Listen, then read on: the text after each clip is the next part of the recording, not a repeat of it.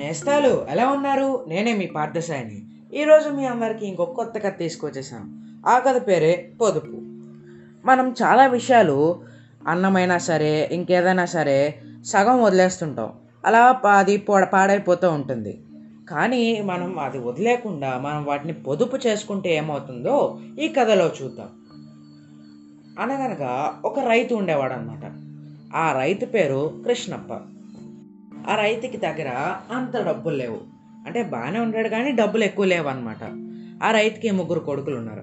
ఆ ముగ్గురు కొడుకులకి పెళ్ళి చే పెళ్ళి చేశాడు అయితే మొదటి కొడుకు వాళ్ళ భార్య ఇంటిని మొత్తాన్ని నడిపిస్తూ ఉంటుందన్నమాట. అయితే వీళ్ళింట్లో ఒక అలవాటు ఉంది. మనం బియ్యం ఎప్పటికప్పుడు కొనుక్కుంటాం కదా.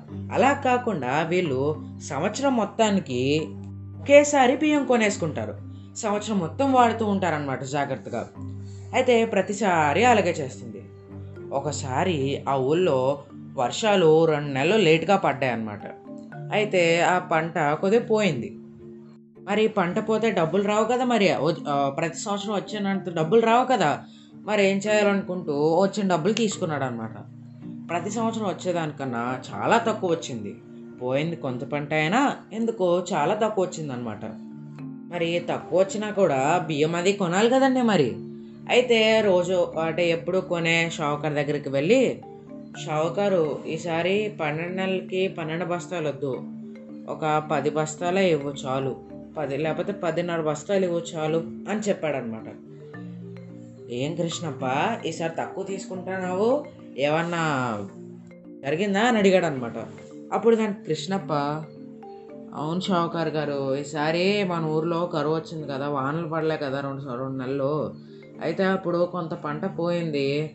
మరి ఆ పంటకి రావాల్సిన డబ్బులు రావు కదండి మరి. అందుకే ఒక ఒకటిన్నర బస్తా నేను తక్కువ తీసుకెళ్తాను.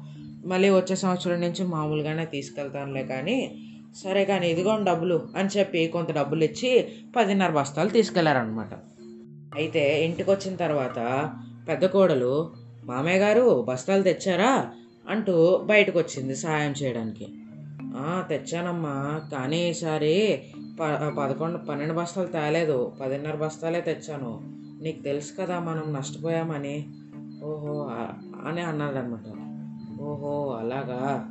సర్లేండి నేను చూసుకుంటానులే అని అన్నది. కానీ ఆ కోడలు వెళ్ళిపోతుండగా వెనక్కి పిలిచి ఏమ్మా పర్లేదా మరి? ఎందుకంటే మనం ఒక నెల దరిదాపులో ఒక నెల అన్నం లేకుండా ఏమన్నా కొనుక్కొని తింటా ఉండాలి. చూద్దాం మరి ఏమవుతుందో. సరే నీ పన్ను కానీ అని చెప్పి పంపించాడనమాట. తర్వాత కృష్ణప్పకు ఒక రెండు మూడు నెలల తర్వాత ఆ విషయమే జ్ఞాపకం లేదు.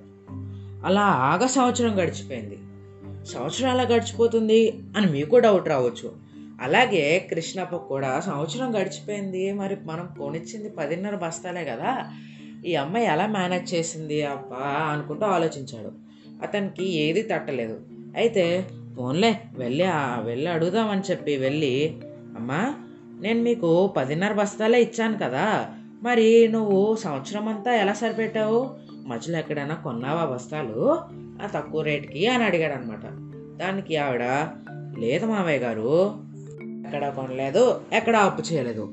నేనేం చేశానంటే మనం ప్రతిరోజు పెట్టుకునే అన్నంలో ఒక రెండు మూడు గుప్పెడులు తీసి ఇంకో గిన్నెలో పోస్తూ ఉన్నాను అనమాట దాంతో అది పదకొండో నెల కూడా సరిపోయింది పన్నెండో నెలకు కూడా సరిపోయింది.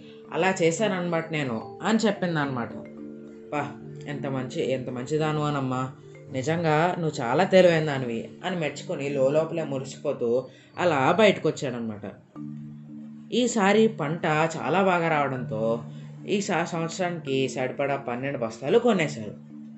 ఇంకా ఆ కోడలికి ఒక చిన్న గిఫ్ట్ కూడా ఇచ్చాడనమాట ఇంత తెలివిగా వ్యవహరించినందుకు.